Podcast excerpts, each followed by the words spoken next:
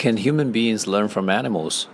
The question may sound absurd to many, given that human beings regard ourselves to be the greatest animal on this planet, but totally reasonable to me.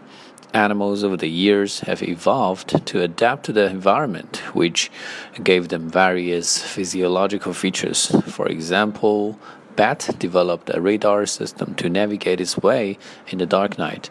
Scientists studied this feature and, basing on this result, invented the global positioning system, creating numerous benefits for human beings, ranging from aviation to telecommunication.